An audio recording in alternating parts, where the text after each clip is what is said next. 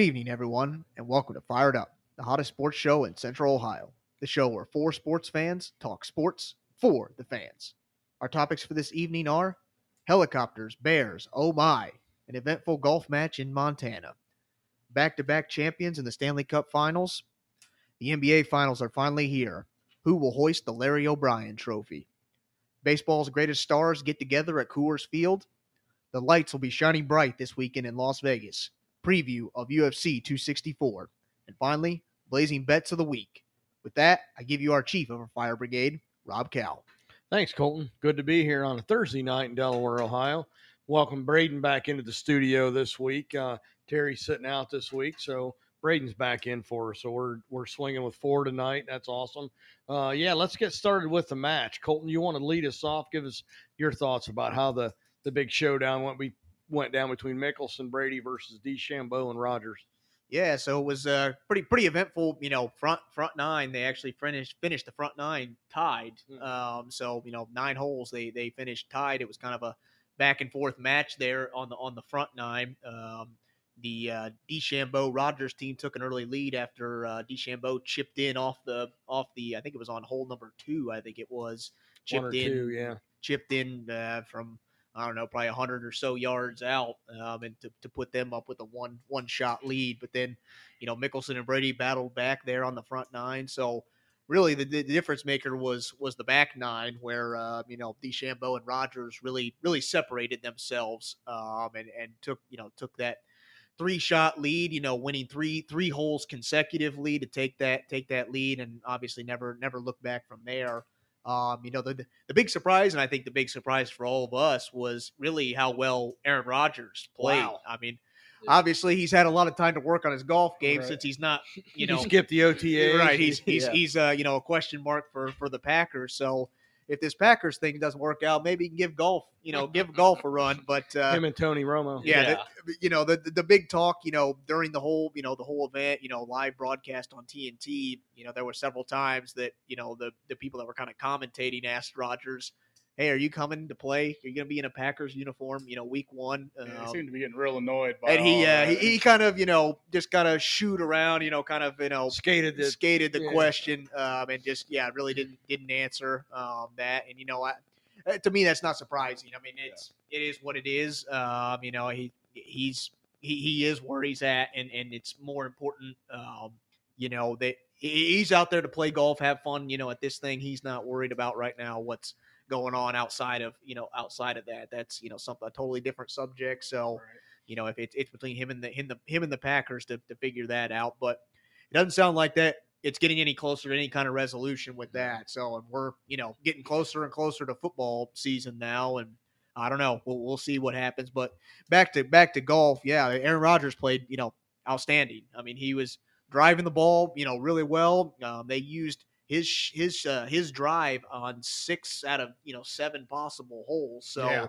Um, and then, but he also, you know, putted really well as well. Uh, he, Mhm. he he made, I think, four out of five possible birdie putts, uh, bu- birdie opportunities. So, you know, he, he just had a really good all around game. And then, you know, DeChambeau was there to kind of set up the approach shot to have, you know, set him up an opportunity to have those easy, you know, birdie putts. So, but uh, you know, it was was a fun event to watch. You know, hopefully we'll, you know, see, you know, see who they get to do it, do it next year. Um, but uh, yeah. Brady and then and Mickelson dropped to 0 and 2 as as teammates now in in this event. So yeah. So uh, I mean, Rodgers' prowess as a golfer was something I kind of talked about last week. I, you know, they said he's been uh, playing in that pro am yeah, every year, so he's had some experience playing playing with the pros and, and really getting getting his game honed in. So I even, think even really with the Joe him. Dirt mullet he had going Right, on yeah, there. Yeah, I think it looks good for a football player. Though. I like Brady looked a little too clean for me. Actually, there was one picture I saw of him. I actually thought he looked kind of like Forrest Gump with his red hat and his white shirt. He had his high waters on too. yeah, Yeah, Charles Barkley kept saying, "Oh, you just don't want to stare into his eyes; you'll be mesmerized." yeah, yeah, yeah. But, no, it was fun to watch. I agree. Um, I didn't really care for the one club challenge on the 14th hole. Mm. That was kind of a disaster. I yeah, thought I, I must have missed that. I didn't. I didn't see. I watched most of it, but I must have missed missed that. they had yeah, you had four possible. You had drew an envelope and whatever um, whatever uh, envelope you drew, that was the card that you used or the club that you used for that hole. Okay. Yeah. Both teams wound up double bogeying that hole. yeah. So- Uh, Understandable. yeah, right. So I mean, I I guess it was it was fun to watch, but right. Right. wasn't very competitive. Um, you know, and they one time they and I agree with Rod. You know, you, what you guys said about Aaron Rodgers. You know, they kept asking him, and he played it smart. You know, I thought by just kind of I mean, that's not the format. That's not the I, mean, I time didn't and expect place. anything different, really, Right, for him right. to, to make some big announcement. You know, on that. yeah, you know, that's yeah. just not the kind of person that he is. And Right. you know, I just yeah, I, I thought he handled it well. Yeah, I thought kind of having everybody mic'd up and stuff, you really saw the personalities of everybody show through. You saw Brady's jokes and stuff, and Rodgers, DeChambeau going back and forth too many times. I feel like we look at these NFL and golfers as like kind of robots. Honestly, they go out there and show up every Sunday. It's just kind of cool to see them actually in their uh, kind of in their moment. yeah, I agree. And That, may- maybe it's a little bit of a stress reliever for DeChambeau. He's he's been in the news, you know, him and Koepka Right. going back and forth, and it's really it's really getting to, to DeChambeau. is. he recently just you know got rid of his longtime caddy. Uh, and hasn't really- had to poke him over that. right. He hasn't really had you know a lot of success here recently in, in the majors or even just in tournaments in general. Um, so hopefully this is yeah just kind of a nice easy thing to you know kind of put his mind at ease so he can get back to playing some good golf. Yeah, and, and thank goodness for Rodgers because DeChambeau's drives were all over the Yeah, place. he, he, he I mean, didn't. he was Yeah. he was spraying it. Right, right. Uh, you know, and it was kind of funny that Mickelson actually wound up the longest, won the longest drive. So right, right. everybody, I'm sure, expected, but he couldn't keep it on the fairway, and that was his downfall. So Mhm.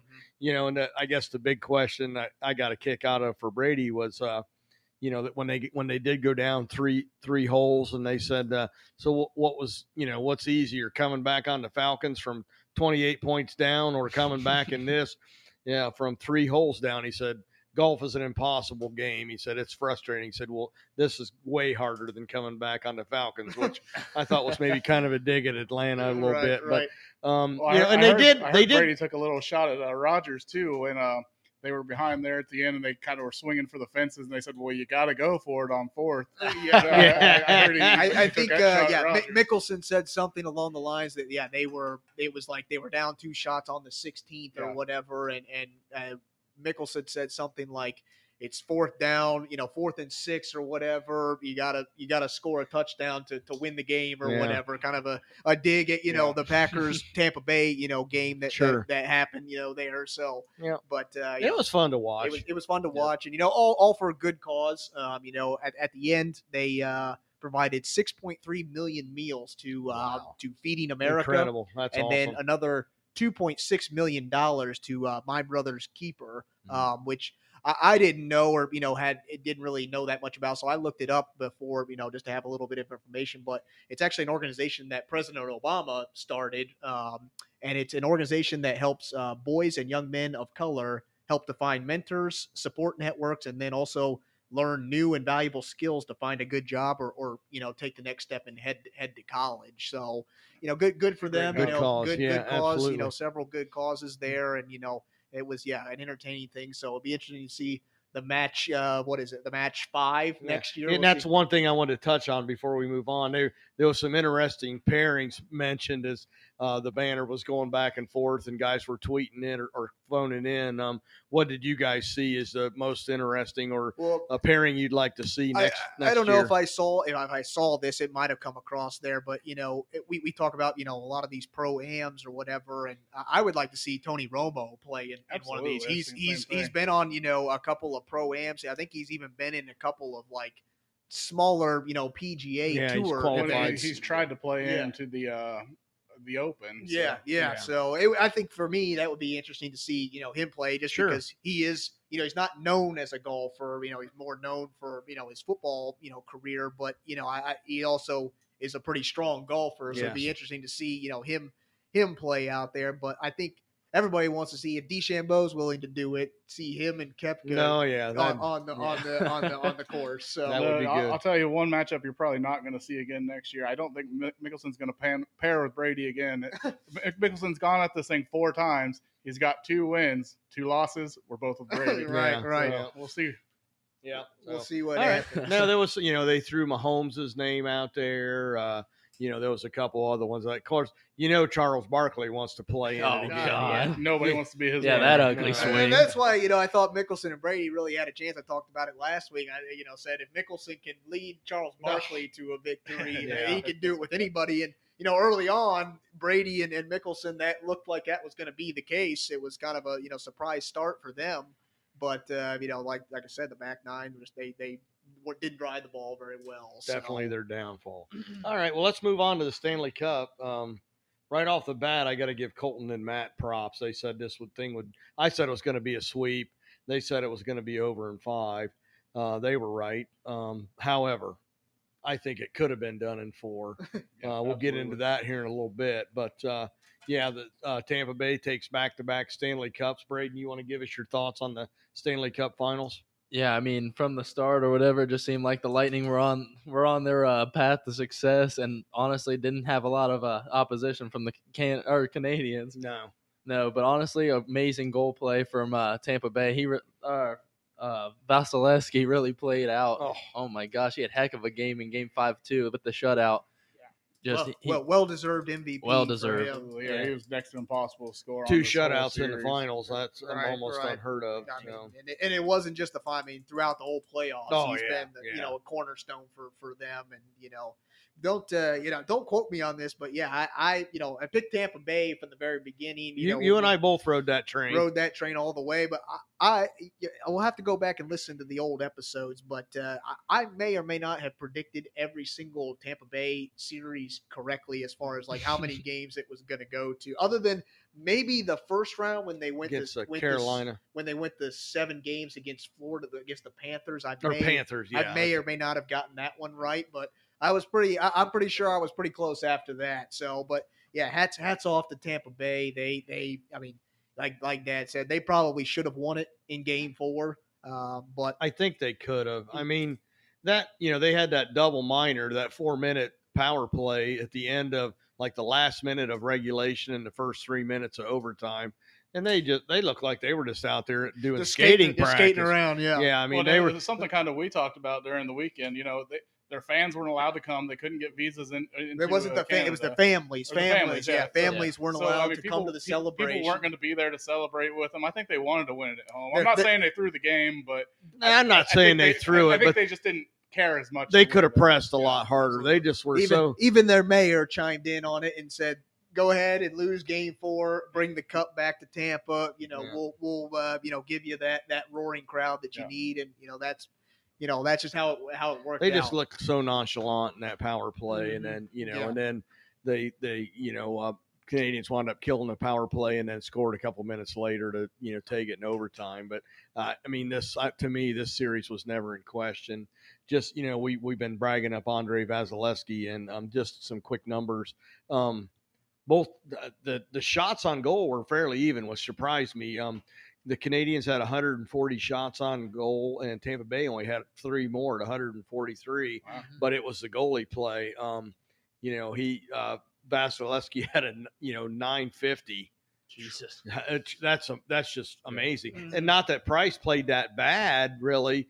Um, I didn't think Uh, his was a little bit lower at 889, but um, you know the the shots being that close, it just seemed like Tampa Bay's shots were quality shots, obviously, and uh, you know it, it's seven goals in five games for Montreal, or for yeah for Montreal. That you're not going to win a, a series with Mhm. only scoring one and a half goals a game, and then you know the Tampa Bay averaged almost three and a half Mhm. goals a game. So you know, it just it, that Montreal just never was really in this series. No. Yeah, yeah, no, absolutely, and you know a little bit, little bit more about you know about the MVP there, Andrei Vasilevskiy. You know he he uh you know has a series-ending shutout for the fifth time in his career, which is Wow. actually an NHL record. So uh, that's that's you know pretty crazy to think about. Um, and he's uh, he also remains undefeated in games coming off of a loss uh, in the last two Wow. playoff. You know the last two playoffs. I So, did hear that you know, stat. going yes. going back to last year and this year in these back to back championships, he has not lost back to back games. So you know that's that's you know that that's kind of what you That want. gives your you know, chance. that- That gives your team Yeah. a chance. and that- that's what you want. You know, you want your team when you all coming off a tough loss or coming off a loss, you want your team to respond. And, and there's nobody right now better in the business than than Vasilevskiy. So, but I think also at the same time you got to give credit to you know Tampa Bay's you know offense at the same time. Um, Nikita Kucherov, 32 points in the playoffs. Yeah. Um, unbelievable. Led led the postseason in points. There, um, so i- i- it's just crazy. He joins uh, Mario Lemieux as the only player to lead the postseason in points in back to back you know playoffs. Wow. So Wow. he's in pretty good company there I'd too. say. So no kidding. and uh, but yeah, it just you know it, it was great to see also uh, Tampa kind of you know do you know win it there at home and and see the eighteen thousand fans in their stadium to be there to cheer them on Right. compared to last year where there was Yeah. Zero, Right. absolutely no fans. Right. So yeah, just a very different atmosphere. You know, hats off to Tampa Bay. Um, you know, obviously they're probably going to open up as favorites for you know Mm. next year. No, Not what I saw. no, I no. saw Vegas and Colorado. I think is All the right. Right now the early. That's what Vegas had Okay. early Yeah. on. Um, to I me, don't. it's still too early to tell all Yeah. that I- anyway. yeah. There's still the draft, free but as, agency. as solid as Tampa. Bay was through the whole play, how can they not be? in right, there? right. And it, I think it has more to do with you know I- don't know what their free agency Yeah, looks that's- like. I don't know you know what their situation looks like. It, like you know with that because obviously if they have a lot of key free agents, there's only so much money to go around, and, and you can't keep the team together. Well, they, there was some question about how they got around the salary cap this year, and there, Mhm. yeah. there was some people crying foul on that. And I'm not sure what all the details. Yeah, were on I, I that, but- read something, and it it had something to do with actually Nikita Kucherov was on the like the injury reserve list The whole season. the whole season because he had I think hip hip surgery hip or something like at the very beginning of the season and something you know some kind of weird rule or you know they, they kind of found a loophole around it like where basically he was he was healthy enough to come back for the playoffs the doctors cleared him mm-hmm. everything was good but as a result of him being on the on the injury reserve all season his like his salary didn't go against their cap Wow. so Huh. they were able to keep, you know, keep him, you know, and they didn't have to, you know, they weren't over the cap or anything like Right. that. And they basically kept, you know, obviously their best, you know, best player and, and, and the rest of their team together without, Right. you know, breaking the bank Yeah. kind of. So, and, and if it's legal, uh, then every team has that yeah, opportunity. yeah. But I don't. I mean, give them credit for playing that well through the regular season and not Yeah, having their that super they didn't need Yeah. him, that they didn't have to rush them back and then Right, make him count right. toward the cap. But you know, really, then also hats off to Montreal. They got to be the happiest team to ever lose in five games in the Stanley Cup Finals because they weren't even expected to be there. They were Right. expected No, to lose the uh, first yeah, round. they- Right. They were the worst team coming into the Yeah, playoffs. They, they were they're playing on so- house money. They, they did a great job. They got Yeah. there. They played their butts off. And, uh, you know, they deserve everything they, They, got. they just finally ran They beat into some a big teams I coming mean, through. Yeah, Yeah, they just finally ran into a team that just had too much firepower, too much, you know, Right. all around game that they just couldn't overcome Yeah. overcome that. So Yeah, I think we're finally seeing uh, Tampa Bay become a city of champions. yeah, Wow. yeah, with the Buccaneers, and then you know the Rays were in the World Series last year, and now Back to back back. champions Yeah, I with the think I Stanley Cup. saw So a quote from Tom Brady. He said, "Don't throw the Stanley Cup trophy like I did the Super Bowl yeah, yeah. from We'll one see. float to the other." We'll, we'll see what uh, you know what parade that Tampa puts on, you know, for for their you know championship. So All right, very good. Are we done with that then? yeah, I think so. All right, well, let's move on to the NBA. Um, we're one game into the finals. Um, you know, uh, Phoenix took that took that first game um, the other night, and the second game's tonight at nine o'clock. So, Braden, you want to lead us off with your thoughts on uh, the first game and then uh, tonight's game as well? Yeah, so uh, last game, the final score ended up being 118 to 105. Obviously, the Suns won. CP3, holy cow, he's really showing up. 16 years in, he's finally got to his first finals, and man, uh, that performance was amazing. 30, yeah, he didn't shine away from the limelight. Yeah. That's No. for sure. He 30 like He had just been- seems like a man on a mission. He Yeah. seemed like a seasoned veteran out there. exactly. Yeah, 32 points and nine assists from him, and then to go along with that, Devin Booker 27 points and six assists, and then on top of that, Ayton with 22 points and 19, 19 rebounds. rebounds. Yeah, it's crazy. Yeah, and then if you looked at the Bucks out there, Giannis, it, it looked like he was pretty healthy and stuff, but honestly, only he only took 11 shots in it. And I mean, he's obviously the go-to guy in Milwaukee. So uh, next game, I'm sure he'll look to take more looks and stuff like that. But Right. Holiday was the big letdown for me from Milwaukee with 10 points. And he shot four of 14 from the field, so absolutely terrible. Yeah, I had that written down as well, Braden. Good point. Yeah. And you know, really, I was surprised at how uh, Giannis played. Really, Yeah. I, I mean, he, he's looked better, but I, you know, I was pretty impressed. Yeah, coming off a knee injury like that, I didn't know how well he Well, would yeah, look. he, he made some comments. I saw something where he made some comments that he thought his season was over. He thought, you know, when Mm. that knee, you know, buckled like it did, he said, he said at that moment, I thought I was got not even going to be ready to go even for next year. I thought I was going to have to sit out all of next year. He thought it was Wow. that bad. Yeah. Um, so obviously, you know, we're glad that that's not the case. You know, one of the better, you know, Some better stars. there in Milwaukee. Right, right. Better, know. you know, better to see him, you know, play because this is what you want to see in the finals. You want to see the stars, you know, out there. You don't want to see a team at half, you know, half their stars or you know half of their you which know, we've seen a lot of through Yeah. the playoffs. right, right. So it's it's good to see that you know and Milwaukee survived that. right, you right, know, right. Tough series against the Hawks without Oof. Giannis. Um, you know, hats off to that you know supporting cast. Right. I wrote them off. I mean, we uh, we Yeah. almost Yeah, all we all pretty did. much did. So you know, hats off to them for proving us wrong. Um, but yeah, it was uh, you know good to see Giannis out there. Um, and, and I think he has to go out there and play um, because actually his stat line in the two regular season games against the Suns, eighty points. And Wow. he shot almost seventy percent from the Ooh. from the line from, got- from, from the field. He's Um, got to get back there. yeah, so you know he's he's definitely has the opportunity to, Yeah. to, to pick apart that you know that Suns defense, but you know like Braden said, he's got to take a lot more than eleven shots. He's got to get a lot more involved. But I was happy to see he also had 17 rebounds Yeah, to I mean- go along with those 20 points. So we'll see, you know, going forward, you know, wh- how they do to get him more involved or what Yeah. he does as a player to get himself more involved in the offense. Yeah, so I guess my biggest takeaway from this first game, though, I you know I, I know Chris Paul put up 32, Booker put up 27, but it was really the rest of the Suns that really impressed me. Like I mm-hmm. said, Ayton had 22, Bridges 14, Payne 10, Johnson 10. You know, you get you get that many people scoring in double digits, you're going to be Yeah. tough to beat because that means you're scoring from everywhere. Yep. And so it's not you can't shut down one person and expect everybody else to, to not do their job and lead you to a win. So uh, to me, the the Bucks have a, a long way to go because you know they're their supporting cast doesn't doesn't score as much. You know, you had Middleton with 29 and Kumpo with 20, but after that you had Lopez with 17, and really that was about it. Holiday had 10, nobody else in double digits. Right. So I mean, unless the Bucks bench and their secondary guys really step it up, I don't see this being a long series. I think the Suns are going to take this thing in five. Yeah, we, we've talked about it a lot. You know, the Suns are a complete team. They're not just They really one, are. They're not just one guy. You know, like you said, Matt. They they they they are. They they got you know players that can score from all different positions, all places on the field, on the floor. So they they.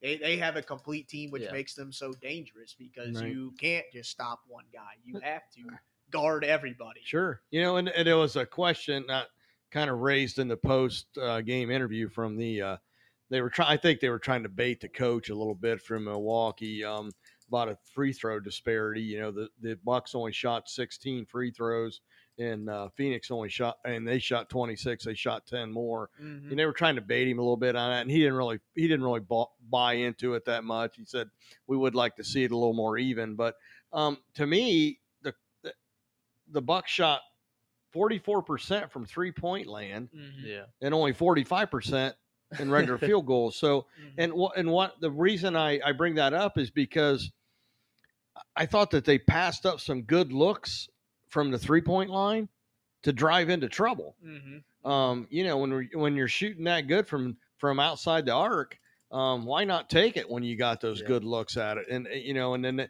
they were driving and then not getting to the free throw line as a result. So, but really, I guess Milwaukee should be kind of glad they don't get to the free throw line very much because of those 16 shots, they only made nine of them. That's only 56 percent. All right. I mean, you know, it's going to be a hack a buck. You're going to file everybody on the team yeah. if they can't shoot any better than that, you know. And with those ten free throw more free throws that Phoenix got, they they made them pay. They went twenty five and twenty six, was ninety six percent. Man, that's that's phenomenal. Yeah, and if I remember correctly, I think Phoenix was one of the better free throw shooting All teams in season. the NBA all season. Yes. So you know they're going to make you pay. So Right. it it's it's not going to be you know where you're going to have to think twice about putting them at the free throw line to get pretty much free points. and So- again, you know, we talked about this in the in this other the Phoenix's early series.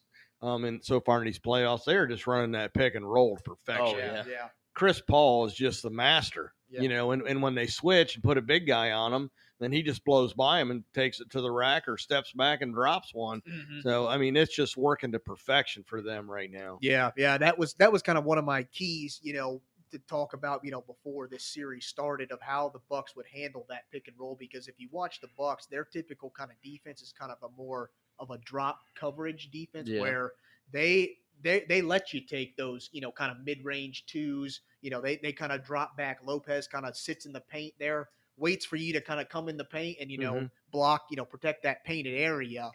Um, but you kind of you, you can't really do that against the Suns because they they actually they, they're they're more they like to shoot from that two point Mhm. mid range. They they prefer to shoot there than the three point line. So Yeah. with this pick and roll thing, it's going to be interesting to see how the Bucks handle it going forward. Uh, you know, game one, the shot the Buck or Suns shot almost fifty six percent from the two point two point range. Right. I mean, that's that's pretty good numbers right Yeah. there. Um, Yeah. You know, you're Yeah. not you're not going to win too many games. That's as well as the Bucks shot from the free throw line. Right, right. So it's uh, you know, I, I think uh, yeah, the, the Bucks are going to have to change change something. But what you know, like we said though, it's so tough to defend the Suns because okay, the Bucks change their defense where they they start playing those pick and rolls more. They start coming up, start helping out more.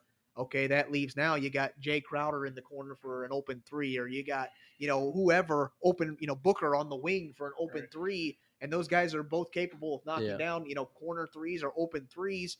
So you got more probably you know it's it's you know you almost have to pray or hope that w- somebody is off their game or you know something's not falling. And for you, them you, to- play more man up, I mean, who who guards Ayton? And I don't think Lopez is agile enough to guard Ayton. Yeah. So like we you put mentioned that before, how good his footwork is for Yeah. a big guy. Right, He- right. he's really good. Yeah, I don't he- think the series is going to be over though, just because. I mean, if you look, the Bucks have went down 2-0 to the Nets or whatever, and showed that they can adjust to uh, somebody as good as Kevin Durant, arguably the best player in the NBA right now. Mm-hmm. So I wouldn't, I wouldn't be surprised if they come back next game and take it. Yeah. Well, I think I think something going forward to look for, you know, for the Suns is, uh, you know, we we you know talking about injuries. Uh, you know, the Suns uh, center or forward Dario Saric went down like two minutes into the into you know he only played for like two Yeah. minutes. and he's done. And It's he's an done- ACL. He, yeah, he tore his ACL, so he for sure will not be back. You know, in this in this series. So the Nets are, or, and the Nets, the Suns are a little bit thin at the, at the front court position. Um, Frank Kaminsky, who you know we all probably remember from that you know national championship game, you know Wisconsin run there back in 2015, um, will be kind of getting the brunt of of the minutes you know going forward. Um, but hasn't really played a whole lot of minutes throughout the season or even really in these playoffs. But outside of him, you know, they're they're kind of thin at that front court position. So I, I thought in the series before the Bucks against the Hawks, you know, those two games that they clinched the series, they were getting a lot of good looks there in the paint and kind Yeah. of dominating, showing their size and you know, Mhm. kind of using that to their advantage. Maybe that's something that they can look to, you know, going forward, you know, in this in this series to kind of you know take advantage of the Suns who are thin at, at, at the center and, and forward position. So I don't know. I think Kaminsky playing proposed a whole nother problem because he, he can shoot from the perimeter himself. Yeah. You know, he, he's he can score from pretty much anywhere on the court. We saw that in college. I know it hasn't totally translated to the NBA so Mhm. far, but Right. the guy's a shooter. He has the can- capability. He can do it. So Right, Yeah, right, right, right. So We'll, we'll see. You know, like Dad said, game two tonight, nine o'clock p.m. Eastern time, uh, over on ABC. out in the Valley of the Sun. Yeah, out, out, in, out in Phoenix. Um, you know, last game in Phoenix before they switch over uh, over to Milwaukee. So And that's my blazing bet of the uh, the week. So we'll get into that later on.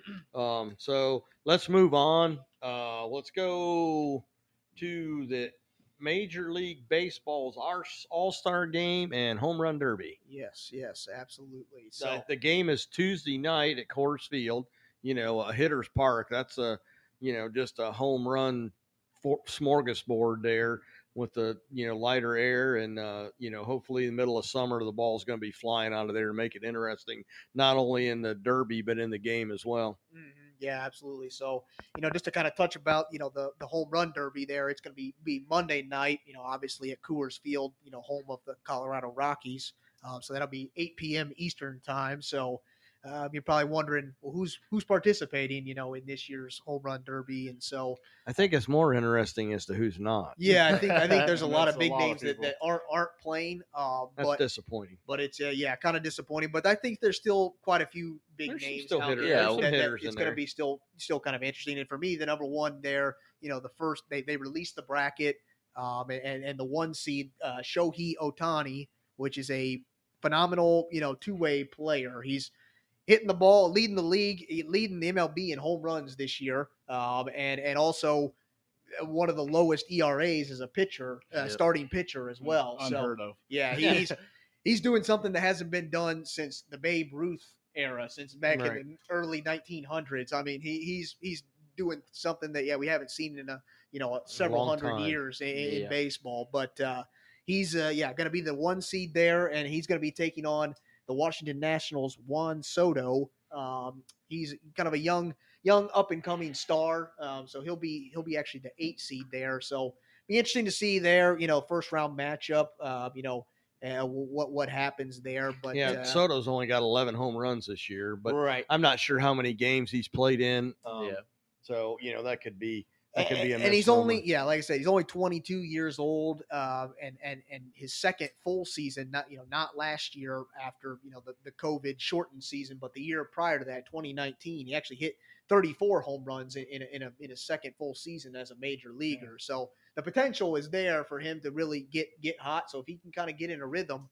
I just don't know if he's going to be able to upset. You know, Ohtani is is really you know swinging the ball. You know, he's, no, he's he's got to be bat. Vegas's favorite. going Right. in, Yeah, I obviously. believe. Uh, yeah, Vegas has him. I not a huge favorite, but definitely the favorite going going into it. So Mhm. Yeah, looking looking at this bracket style, I'm not a big fan on how they've changed up the home run derby to do, Mhm. to doing it bracket style because the guy, you know, Ohtani could kill it in the first round and then have some guy catch fire, take him out in the second round. But he still has more total home runs. right, right. You know, I, I'm not sure I really like that format. I don't Yeah. think the best home run hitter really wins. Mhm. But uh, like you said, in the first round, you got Ohtani versus Soto, and then their their other matchup is uh, Sa- Salva, Salvador. Salvador, Salvador Sa- Perez. Salvador Perez and Pete Alonso. So that's 20 home runs versus 15 home runs on the Yep. season. Yeah. Alonso's done this in the past. I think some experience in the home run derby is going to help him here. Yep. I think he takes that round. So I, I, I look for that round to advance to Ohtani versus uh, Alonso. And I, I really like that matchup. Actually, I Mm-hmm. think Alonso with that experience in the home run derby,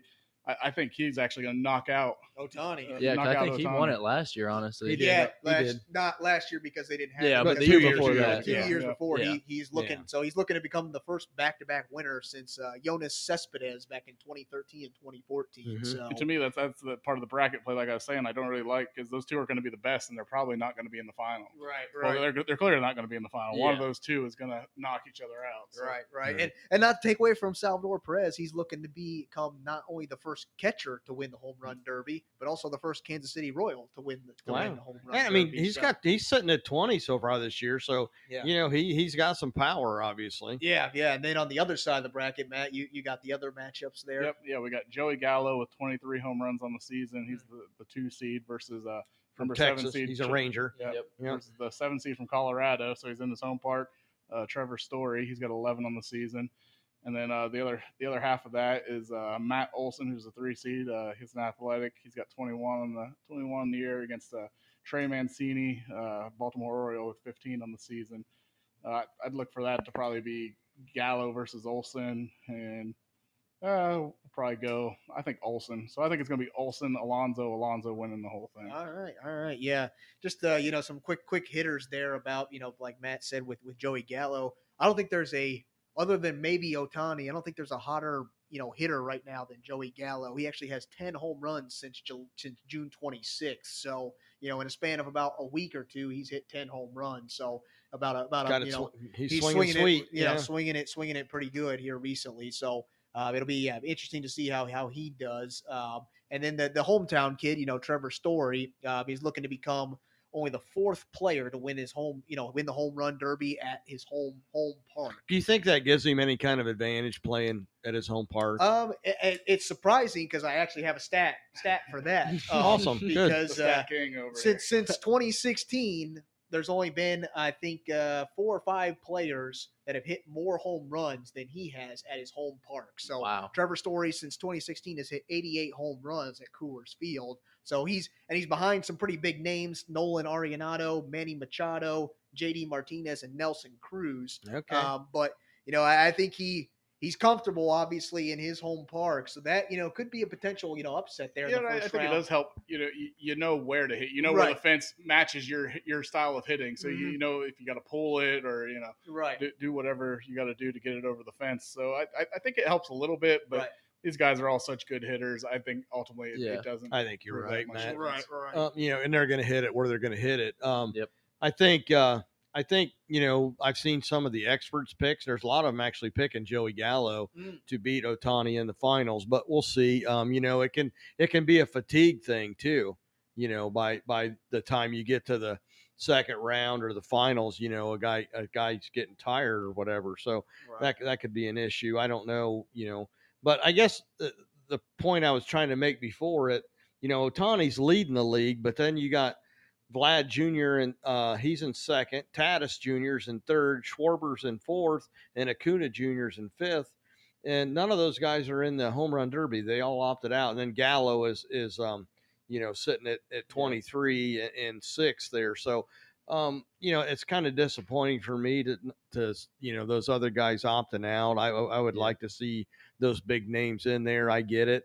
I Matt kind of brought it up. You know that, that really why why uh, is Ohtani or why are the Angels Yeah, why letting? are they letting him? Uh, yeah, I mean, franchise he's right such a big part of your team, not only swinging the bat, but pitching but too. pitching too. So Yeah. yeah, it's a little surprise. But I guess you know it's it's he's going to do what he's going to do. And, and I've seen it in the past where you know, like Ohtani or you know, like a lot of the big names that come in, you know, swinging the bat well coming into this home run derby, and then after it's over, they like they drop disappear. off yeah. the, Yeah, you know, they, because they, change their swing so much Right. just to hit for power. You know, it's it's not their normal swing. And the then all of a ball's coming in forget what they're slower, and yeah. it's Yeah. yeah, closer. Yeah, I mean, even Kyle Schwarber said that a few years ago when he did the home run derby. His his hitting wasn't the same for months afterwards. So I mm-hmm. mean, it, Right. it took him a while to get it back. right. I, I can see sitting out if I'm one of those guys who's just smashing. Yeah, the yeah, I right get it, It but God forbid, you know, and that that you know he would uh, one of these guys would get injured too. Right. Mhm, You know, mhm. during this, and uh, especially Ohtani when he's you know that two way player or whatever. So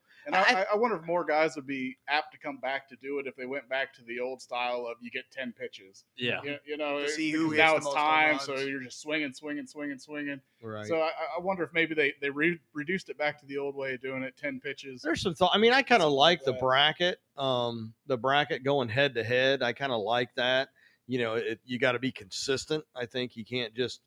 But I, I do think it, it, it gets to be too much. I think I think it wears a guy out. Yeah. right. I it, do. It It seems has like that time thing can go on because I think they can add more time. Like they can, they Yeah, have a certain if amount of time, and then if they hit got like a those bonus run, balls. yeah, they get time. like you know bonus time. So it just it seems like a long drawn out process for something that that should be like a quick a quick hitter kind of Right. thing. Yeah, so, kind of. Yeah, they could honestly kind of like the three point contest and dunk contest for the NBA. It's starting to become such a fast thing. I would like to see MLB start to adapt kind of that yeah. instead of drawing it out. Mhm. Right. All right. So what about the game? That's the home run derby on Monday, like Colton said.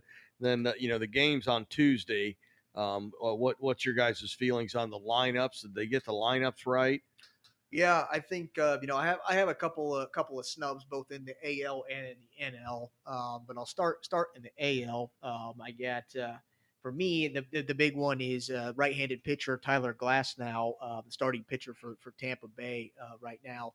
Now I get it. You know most people are going to say, well, he's injured. He wouldn't even be able to play anyways. Well, I, I I understand that. You know you don't you don't you know whatever, but he can still. He can still make the team or still be an all star, Right. but then you replace him with somebody else. So and I, a lot of these guys have financial incentives to that too. Right, So, you right. know, if, if, if they should be, they they ought to get They- that right, and, and I mean he's pitching a, a 2.66 ERA, the fourth lowest in the AL right Yeah. now. So, and, and I believe it's it's like either I, I believe it's his lowest in his career as Wow. well. So, and and the Rays are kind of a surprise team right now that uh, you know they they went to the World Series last year, obviously lost to the Dodgers, um, but you know they they. they a lot of people thought that they would kind of fall off this year. They they lost one of their big uh, starting pitchers, Blake Snell, um, and, and to free agency. Um, and then, you know, they thought, well, they just won't be the same team. But he's keeping them in there. He's really pitching well. Um, I thought that he he deserved to, to, to be one of those kind of starting pitchers there for, for the American League.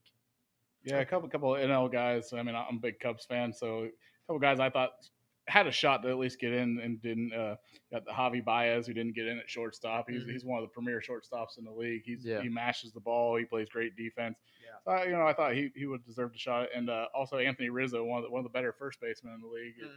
But uh, you know, it's it's it's apples to oranges. You know, it, it's hard to really pick apart who who shouldn't be in. Every- Well, especially all when, especially when the starters, I think, so is much. all on fan votes. Right. The Yeah. starters are all picked via fan Right, votes. yeah, so I mean, it's a kind of a popularity contest there. So a lot of the, you know, if you're not a popular guy or you don't have a name that everybody kind of knows or remembers, you're not going to get a lot of fan votes. But that doesn't mean you can't be picked as kind of a reserve at the same time. Yeah. So, but you know, they, I, I- think the MLB, you know, does a pretty nice job of, of selecting the bet. There's just so many players in the MLB. You're, you're Yeah. always going to have you know somebody that probably deserves to get in but then how do you you know how do you how do you pick which one you know kind And of I, I believe the MLB has a rule. There has to be a representative from every team. I think they? so. Yeah. I think that there has to be at least yeah one one guy from every team. Right. So you know Yeah. that that makes it hard as well. Right. Where you know then that limits you know multiple guys from mul- from the same team Yeah. getting on or you know things like that. So, um, but you know in the NL, I, I thought you know third baseman Justin Turner, who surprisingly you know we we he's a, an older guy, I believe in his you know mid thirties, um, and but has only been selected to one All Star Wow. game in his in his career. Um, Hmm. I think that was back in 2017. So, um, but we talk a lot about him, you know, being he may he, he may get overshadowed a lot, you know, on that Dodgers team because they you know go out and get you know the best of the best. So he may not always get the star power or be represented as well. But uh, he's having one of the one of the better you know one of the better you know seasons as a you know as far as a hitting standpoint goes for for a third baseman in the National League. So I thought he might have you know got a little bit more more consideration to be to be there. Um, what do you guys What do you guys think? Who Who do you think Who do you think takes it? American League or, or National League? I'm having a lot of trouble with this one. Uh, I, I, I feel like the the pitching staff for the National League is a little bit better than the Yeah. pitching staff for the AL. Yeah. But you got some great hitters there in the right, AL. right. So That- that's exactly what I was going to say. yeah, I think agree. It's, it's going to be who gets the better of the matchup. Right. You know, who's who's uh, and you I think in a you know a team that you don't know, which is you know a team made up. Obviously, these teams are made up. You don't know these teams because they're made up of a you know a group from every team. But I think in that in that case, I think pitching wins. okay. Um, that's Yeah. that's my thought, and I agree with you. I think you know with with Bieber not being able to play from the Indians, you know, I think he probably would have been your starter if he'd Mhm. have stayed healthy. Mhm. Um, so I think, yeah, the, the pitching pool on the American League is not maybe what the National League is right now. So um, I, I, I got to give the edge to the National League. okay. See, I always thought that that, that it- you, you would think of the pitchers too, but it seems like in the All Star game though, the hitters always seem to rise up, alive, be- and yeah. it's because the pitchers are changing so often. Yeah, they can't get into yeah. that groove they Right, usually right. settle into in a regular mm-hmm. game. Yeah. So I, I actually think it, it leans towards the hitters. So with, with that being said, I, I I'm going AL. All right. yeah, I. I- I think AL takes it as well. All right. Braden? I don't know. I might have to go with the NL here because honestly, with as good as Tatis has been playing and stuff, and you have those big hitters and everything over there, I don't know. I got to go with them in this one. All okay. right. Very good. All right. Let's move on to uh, UFC 264. Um, you know, and, and it's, it's mainly uh, the Poirier versus McGregor uh, is the is the main card there, and you know, love him or hate him, uh, either one of these guys. This is the matchup that everybody wanted to see. They've split. Um, uh, McGregor TKO'd Poirier the first time they met up back in like 2014. It's been Yeah. a, the first time uh, knocked him out in the first round. Um, the rematch, Poirier took it in the second round with a TKO. So, um, you know, I think uh, this is the matchup everybody wanted to see. And I think, you know, you're going to see the winner of this match get a shot at the title in that lightweight division against Oliveira. So, Mhm. um, you know, we'll see what happens. So, give me your thoughts on this fight, guys. Yeah, no, I think uh, like Dad said, I'll, I'll kind of take. I- I got two different, you know, kind of storylines here. I got, you know, from the Poirier perspective and from the McGregor perspective. So I'll start with the with the McGregor perspective. You know, it's it's kind of a you know question going in is does McGregor redeem himself or does this you know put another hit on his you know legacy you know as one of the you know greater fighters in the UFC. Um, so like Dad said, he just lost to Poirier, you know, six months ago That via back in January. but Yeah. via TKO. Um, so you know, for the first time, that was his first, you know, first time in his career he's ever been knocked out. Yeah. Um, you know, on, on strikes. So that's you know pretty pretty impressive for Poirier, but you know, kind of shocking. Then on the other, you know, the flip side there for for McGregor, um, he is he is getting older. He will be, I, I believe, 34 just a few weeks after this event is over. So he's getting getting a little bit older for you know UFC fighter. Um, but you know he he you know it's something that kind of makes me think he may get his redemption. He had the same thing happen to him back in 2016 against Nate Diaz. Yeah. Nate Diaz, you know, beat him uh, via a decision, I believe, five round decision. Mhm. They rematched it, you know, almost six months later, you know, similar to how they're doing it, you know, with with him and Poirier, and you know, McGregor got got his you know redemption. Obviously, that was four or five years ago, so McGregor was a little bit younger and, and things like that. So different circumstances, but you know, it, it still can be can be done for for McGregor. Um, and uh, but yeah, like Dad said, if he, he wins this fight, I definitely think um, you know he's he's if he, if he can beat Poirier, he's he's going to be fighting you know Charles Oliveira for for that title title fight there. So and uh, that'll that'll be an interesting battle because right now Oliveira looks like you know the king atop that atop that He's- he's division right now. Right. Braden, what do you think about this? Yeah, between uh, McGregor and Poirier, I, don't, I watched the last one, and the whole time it felt like McGregor he got too relaxed almost because if you saw Poirier, he was taking his leg the whole entire time. It was just Mhm. basically a leg kick, and Mhm. that was the whole match really. And then eventually his leg got tired out and fall. But I look to this time for uh, McGregor to stop, like to be more aggressive, honestly, because last time he kind of just sat back, kind of relaxed, and then that's when he would just do the leg sweeps the whole time. But um, honestly, I and also with McGregor, if he does lose, I mean he'll be still remembered as a great fighter, but I think his legacy takes a little bit of a hit in like the second half of it. Really, kind of goes down versus somebody like Mayweather, who's been good throughout his whole entire career. Right. So I don't know. I'd love to see McGregor win, honestly, but I wouldn't be surprised if Poirier pulls the upset again. All right. All right, Matt, before we get to you, because I know this is your uh, blazing bet, I wanted to add one more thing here.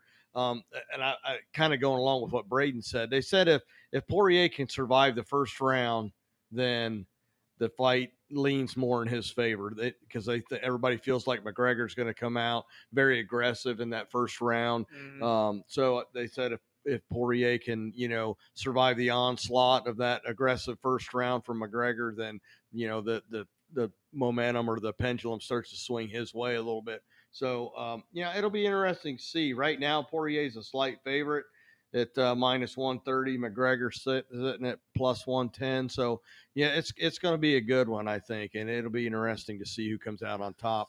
We'll let Yeah. Matt finish us up with this, his thoughts, and then he can lead us right into our blazing bets of the week. Yeah, well, I mean, I guess before I get into that Poirier McGregor, there's also one other fight on the card. It's a, a Tai Tuivasa against Greg Hardy. Greg Hardy's the, the big NFL name. He used to play uh, defensive end in the NFL. Got thrown out of the NFL for dom- domestic violence, and uh, it, it's been kind of a inconsistent career for him in the UFC. It's Mhm. a lot of people don't even want him there, and a lot of a lot of people say if he loses this fight, he, he- he's going to be should just- done. It'll, yeah, it'll be, be over done. with in the Right. NFC as well. So, uh, you know, it, it'll be interesting to see. Hardy's seven and three uh, lifetime as a fighter. Uh, Tai Tuivasa is twelve and three all time. Uh, but I believe Tai Tuivasa is eleven and one in like his last twelve fights. So he's, he's really coming in strong. I, I look for Hardy to to lose that and uh, and kind of end end that Write him off him. into the Yeah, sunset right, write him of off into the sunset. Yeah, we won't hear yeah. about him anymore. Uh, I didn't know if Colton wanted to add anything to that fight. Or... Yeah, no, I, I don't have much to say about that, but yeah, kind of, kind of similar to what Matt Matt said. You know, I think, uh, yeah, Greg Hardy. You know, he has a real chance though to, you know, cement himself if he can somehow pull this pull this off. He Right. could really, you know, move up in that heavyweight division and really have a, you know, a chance to see what he can really do against some of the, you know, Better top fighter, top fighters up there in the heavyweight division. I don't know. I, I to me, I, I've seen him fight a couple of times. I don't. I don't know. I don't think that he really is much of a UFC fighter. I'm not that Um, impressed. so. I, I don't know that he's going to do all that well against a guy that you know that's a, that's a good stat. Eleven and one in his last fights. I, I, think that's what I read. Don't Yeah, don't quote me on that. yeah. I mean, that seems seems uh you know like you know I think that that guy has you know a better chance better chance of, of taking it. Greg Hardy, you know, doesn't yeah to me it doesn't look like much of a of a fighter. Right. Um, so just as maybe gotten you know lucky in a couple of his fights and you know just worked his way up there. But uh, you know. Don't don't don't count him out. If, if he can find a way to win, he, he could move up that heavyweight absolutely. division. Well, so then that'll move us into our blazing bets segment of the of the evening here, and uh, I I was saving for the because I'm going with the UFC fight of Poirier versus McGregor. Poirier is uh, the, the betting favorite, negative 125 to McGregor plus 105. Uh, so Poirier in his last eight fights is seven and one, compared to Conor McGregor, who's three and three in his last six. McGregor's really lost a lot of that gravitas he's had. You know, he's just not that that same That cocky, yeah. yeah. just that he, he just doesn't doesn't, have have, that that, energy. same energy Yeah. to him. Yeah. He's just not the same fighter he used to be. I, I don't look for this to go his way either. I think Poirier wins, and I think we'll we'll finally get Conor to retire for good this time. I'm just not sure his his head's in it like it Yeah. used to be. Mhm. He's got so much other stuff going on. All I the know.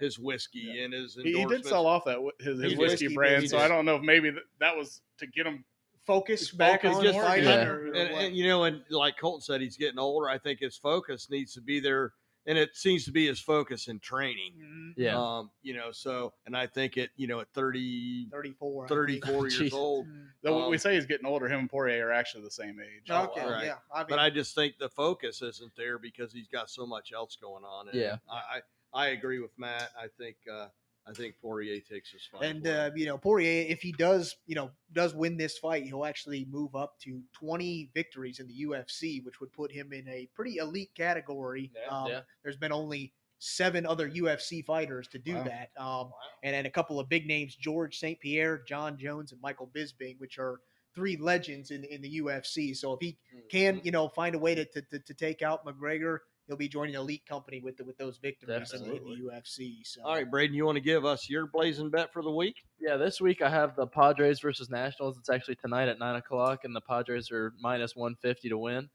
Uh, going into this, Tatis has is like the head. He's the head honcho right now. He has an MVP esque year with third most home runs right now at twenty seven.